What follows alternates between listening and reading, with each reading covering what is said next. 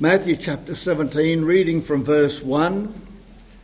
Now, after six days, Jesus took Peter, James, and John his brother, led them up on a high mountain by themselves, and was transfigured before them.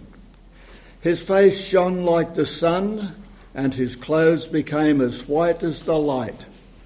And behold, Moses and Elijah appeared to them, talking with him.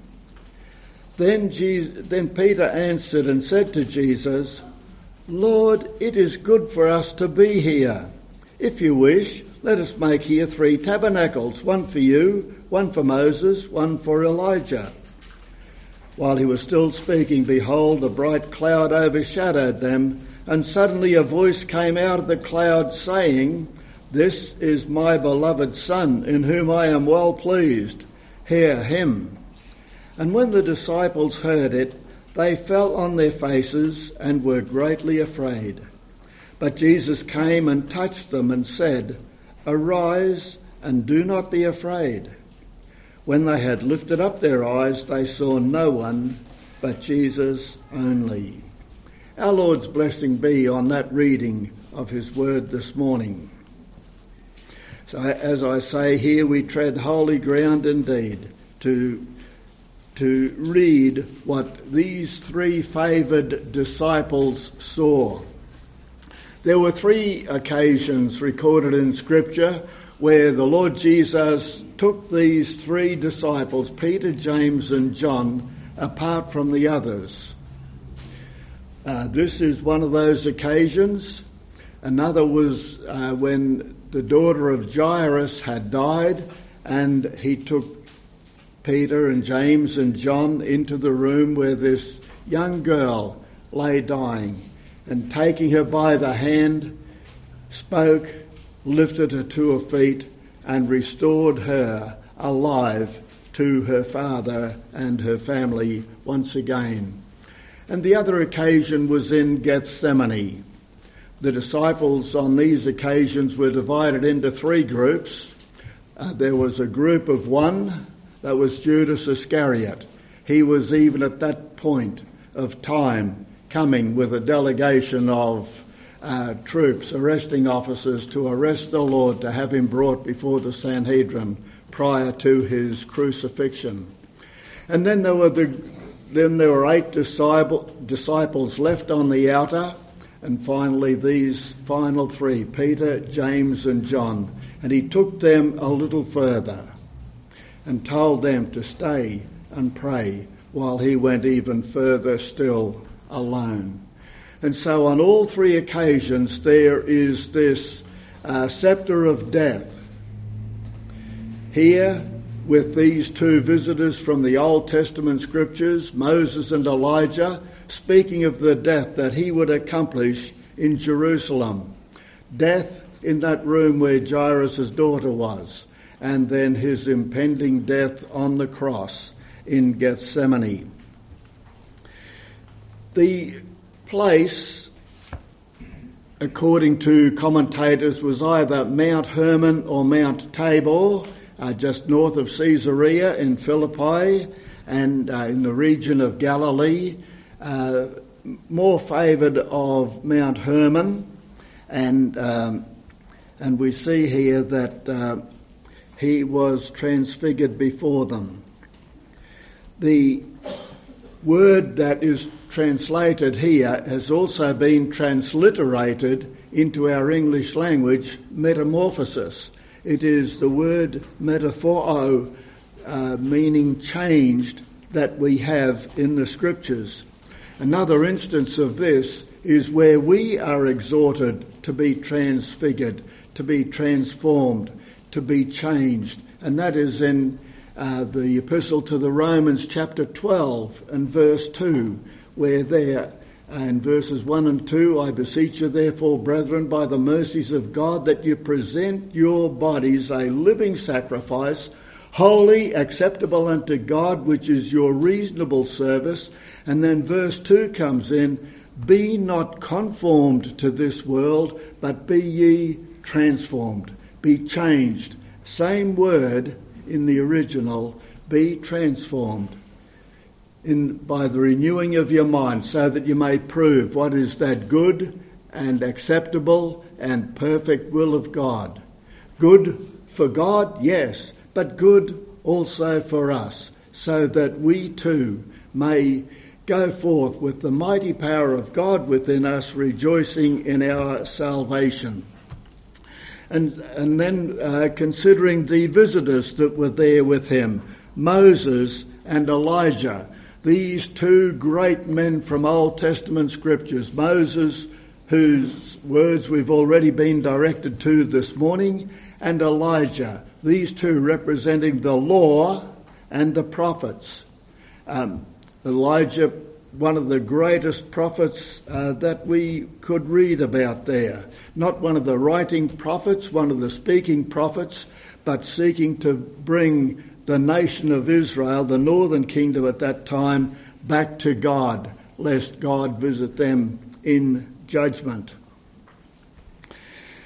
And the subject of their discussion together, these two visitors from the Old Testament, uh, brought to the mountain with the Lord, and uh, the Lord Himself discussing the death that He would accomplish in Jerusalem. Not the death that He would suffer, not the death that He would experience, the death that He would accomplish. He went into death as the victor. He rose again the third day, victorious, so that we now can say with the Apostle Paul, O death, where is thy sting? O grave, where is thy victory? The sting of death is sin, but on the cross he dealt with sin forever in all of its judicial aspects.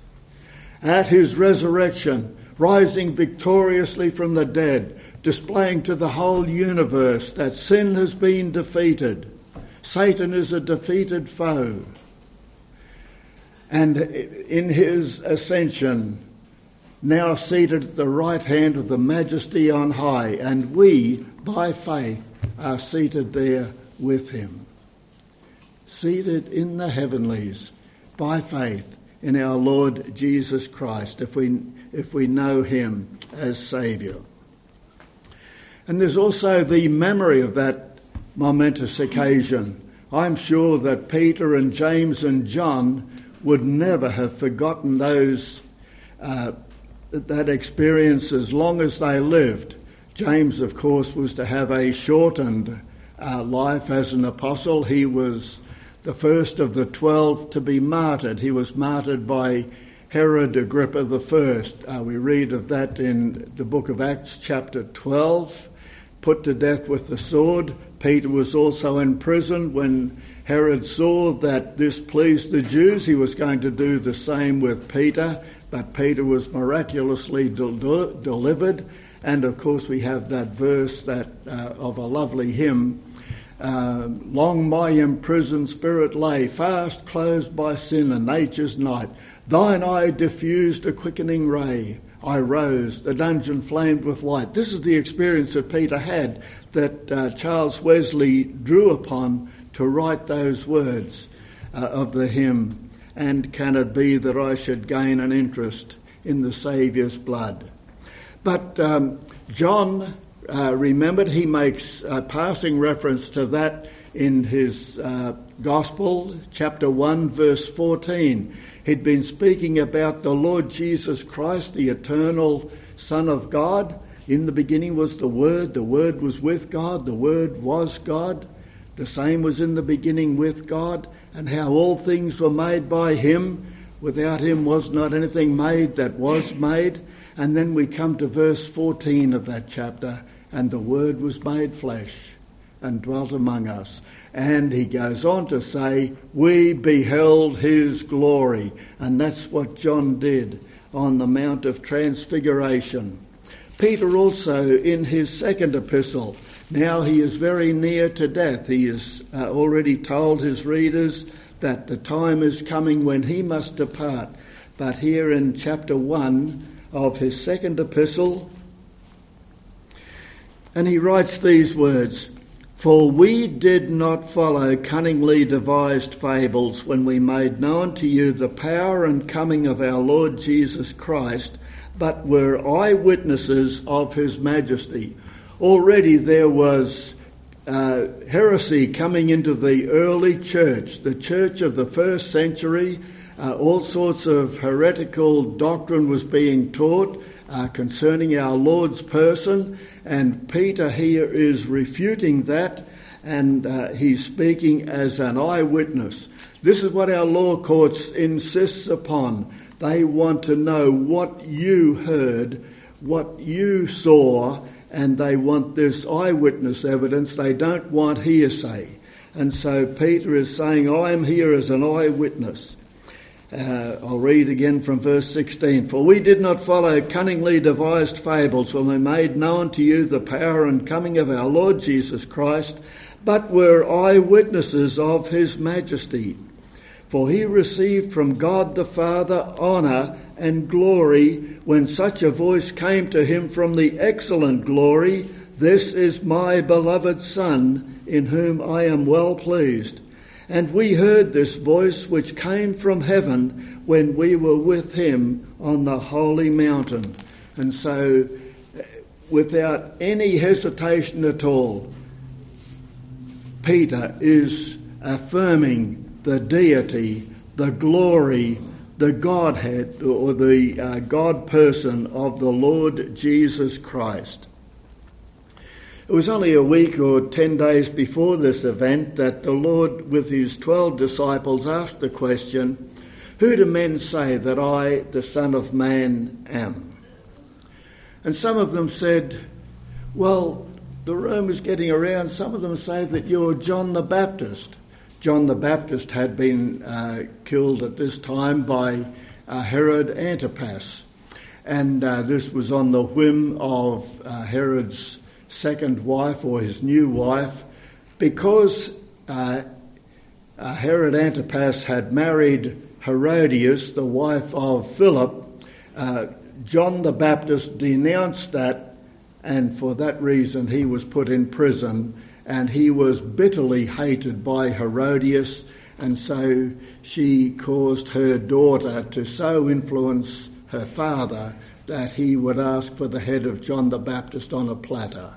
And John the Baptist uh, was beheaded on that occasion. And so here were people saying, well, you, you must be John the Baptist returned from the dead. They must have seen things in the Lord that were somewhat characteristic perhaps as uh, John fronted up to the Pharisees, O generation of vipers, who warned you to flee from the wrath to come? Comparing that with our Lord's words to the Pharisees, these same hypocritical religious leaders. And uh, when he said to them, Woe unto you, scribes, Pharisees, hypocrites!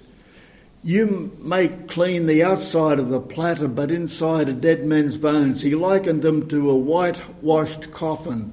Inside uh, it was corruption, and that's how they were. So some say John the Baptist, and some say Elijah. Uh, Elijah, uh, this one who appeared with the Lord on the mountain. He was the one who who uh, called uh, Ahab to account and uh, spoke of his uh, sin. Uh, Ahab, of course, had married the wicked queen Jezebel. Uh, she was a princess Jezebel from a foreign country, but uh, she brought idol worship, pagan worship into Israel, and so Elijah was the one who challenged the 400 prophets of Baal on Mount Carmel and saw a great victory for the Lord on that occasion. So some were saying Elijah. Others were saying Jeremiah. Perhaps they had seen or heard the Lord uh, weeping over Jerusalem. Oh, Jerusalem, Jerusalem, thou that stonest the prophets.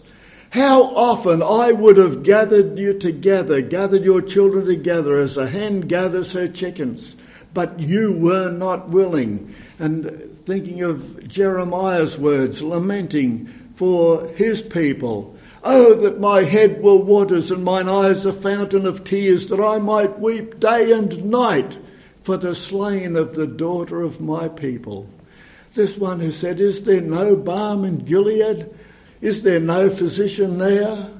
And, uh, and so some were likening them to that. Now, these things, or, or, one of the prophets uh, might, might have been uh, things about the Lord that other people saw that they couldn't really point to uh, one particular prophet, but characteristic of all the prophets. Prophets like uh, Micah. Um, just like to go to Micah. We don't often go to Micah at, at times for, for a message, but, but we should. Hosea, Joel, Amos, Obadiah, Jonah, Micah, when I get there.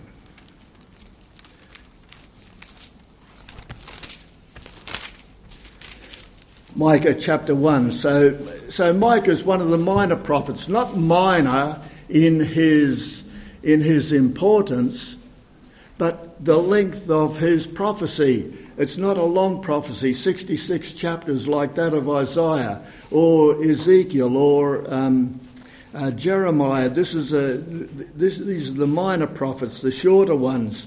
Uh, he starts off by saying, The word of the Lord that came to Micah of Moresheth in the days of Jotham, Ahaz, and Hezekiah. He had a long innings as a prophet these three kings of the southern kingdom, kings of Judah, which he saw concerning Samaria and Jerusalem. Micah was to go to the northern kingdom and the southern kingdom. The capital of the northern kingdom of that time was Samaria. Later in New Testament times, Samaria spoke of the area between Galilee in the north and Judea in the south. But here was just the divided kingdom Israel in the north with the capital city Samaria, and uh, Micah's message was to both of these countries. But um, Micah, we find in chapter 3, verse 8, something of the characteristics of all the prophets, common to all the prophets, where he says, Truly I am full of power by the Spirit of the Lord and of justice and might to declare to Jacob his transgression and to Israel his sin.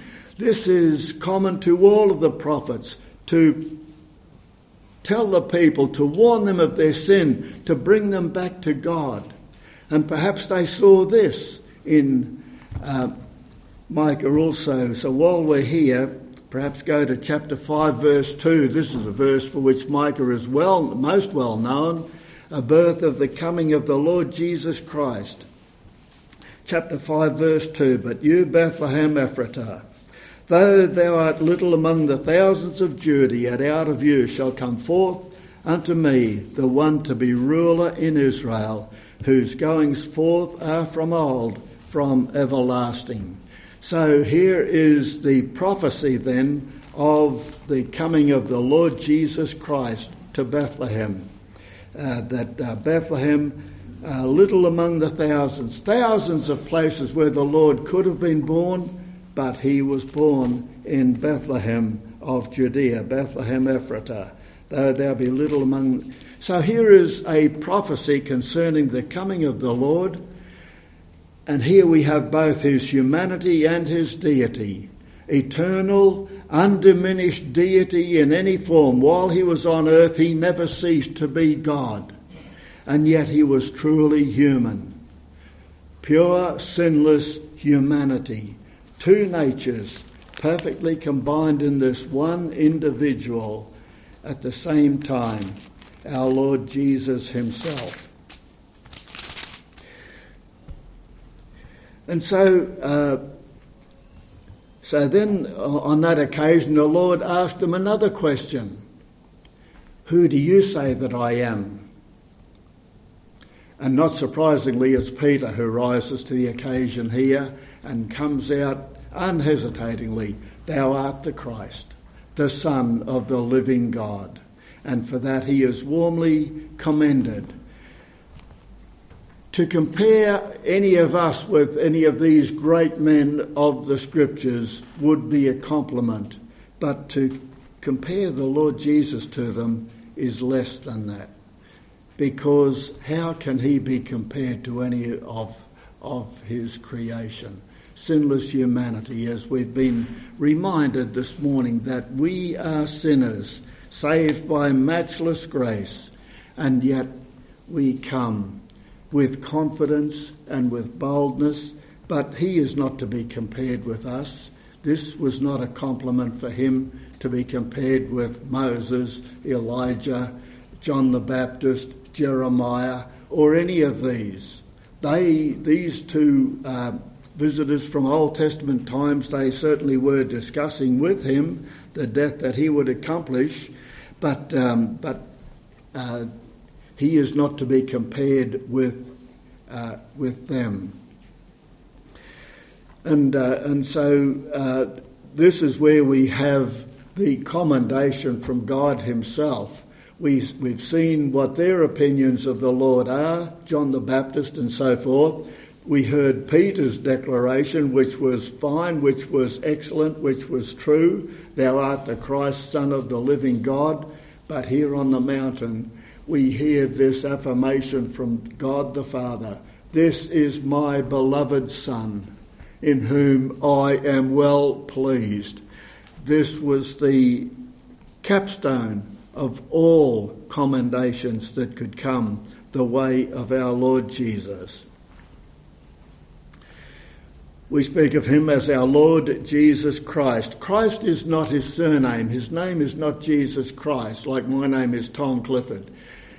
Christ is his title. It means anointed one. It, it is the New Testament word for the Old Testament Messiah. It means that he was anointed by God. When kings and priests in Old Testament times were, uh, uh, were commissioned, they were anointed by uh, pouring of olive oil. But here, the Lord Jesus has this confirmation from God Himself. He is the anointed of the Father. This is my beloved Son, in whom I am well pleased. On one occasion, the crowds wanted to take him by force to make him king. We read of this in John's Gospel. And his refusal to allow this to happen evidently led many to doubt uh, his person. And so uh, at that time, there were erroneous views of his person. Uh, the Pharisees, the Sadducees, all of these religious groups were consistently and continually uh, accusing him, but, uh, but he was able to uh, have answers for all of them. Even today, there are erroneous and inadequate views of our Lord Jesus in some circles, and, and this is just so very, very sad. Uh, he is uh, he is God. He is God the Son. He always has been God. He God from the very beginning, as Micah foretold, uh, whose goings forth have been from of old, even from everlasting, the eternal God. This is the one but when God became a man in Bethlehem, he became what he had never been before God incarnate. These two natures perfectly combined in the one individual. And so we must always have the right thoughts of our Lord Jesus Christ when we speak of him. Uh, I close with these words here. What think ye of Christ is the test to try both your state and your scheme. You cannot be right in the rest unless you think rightly of him. These are words from John Newton, the one who wrote um, How Sweet the Name of Jesus Sounds in a Believer's Ear. Uh, amazing grace, how sweet the sound that saved a wretch like me. John Newton wrote those words What think ye of Christ is the test to try both your state and your scheme. You cannot be right in the rest unless you think rightly of him. In Luke's account of the Transfiguration, uh, all of Matthew, Mark, and Luke, the synoptic gospel writers, they all mention this event. And Luke, in his account of it, said that uh, Jesus took these three disciples and went up into the mountain to pray, and while he was praying, his countenance was changed. While he was praying, and haven't there been times in our prayer life when we've just felt just that so much closer to our God. Sometimes prayer can be so hard and and we, we have distracting thoughts and uh, the telephone rings or something else. But, um, but when we can have this precious time of prayer, it's almost like, you know, we're there. And, and so, so uh, it is so very, very wonderful to have. But um, uh, here we have the account of our Lord's transfiguration. May these thoughts that we've had um, be a blessing to us as we go forth into this new week. Our Father, once again, in the precious name of our Lord Jesus Christ, we thank you f- for him. We give you thanks, Father, that uh, he came as a babe. We, we rejoice in this. And as we trace his life in the Gospels, we rejoice to see how he was able to move so freely among mankind, to be tempted in all points as we are, to bring about healing, speak words of compassion, and then to go to the cross. Oh, Father, our hearts just well up with love and praise we thank you too for this glimpse that we have had of his glory before he came, the glory that he'd set aside. He never ceased to be God, but he laid aside all of those uh, wonders and, and how these three disciples were able to see and give us their accounts of it. So, Father, we do pray that uh, we will go forth from this time onwards with the power of God within us to do those things that are well pleasing to Him. And so we return our thanks now in His worthy and precious name. Amen. Amen. And if I may uh, just close off with um, Micah's signature there as he closes his short epistle. Um, and it's the, the other end of uh, the verse from Exodus uh, 15 that commenced as speaking of God's holiness, and Micah, whose name means who is like the Lord, and he signs his name. Who is a pardoning God like thee that pardoneth iniquity, passing by the transgression of the remnant of his people? He will not hold his anger forever, and he will take their sins, cast them into the depth of the sea. This is Micah. And so um, you, you, know, so often we think that the Old Testament prophets and uh, teachers, they didn't know much of grace then. Grace didn't come until the Lord came. And in a sense, that's true. The law was given by Moses, grace and truth came by Jesus Christ. But they knew grace. Who is a pardoning God like thee? Or who has grace so rich and free? Using the words of the hymn based on that verse. Well, may the Lord bless us this day and in the days to come.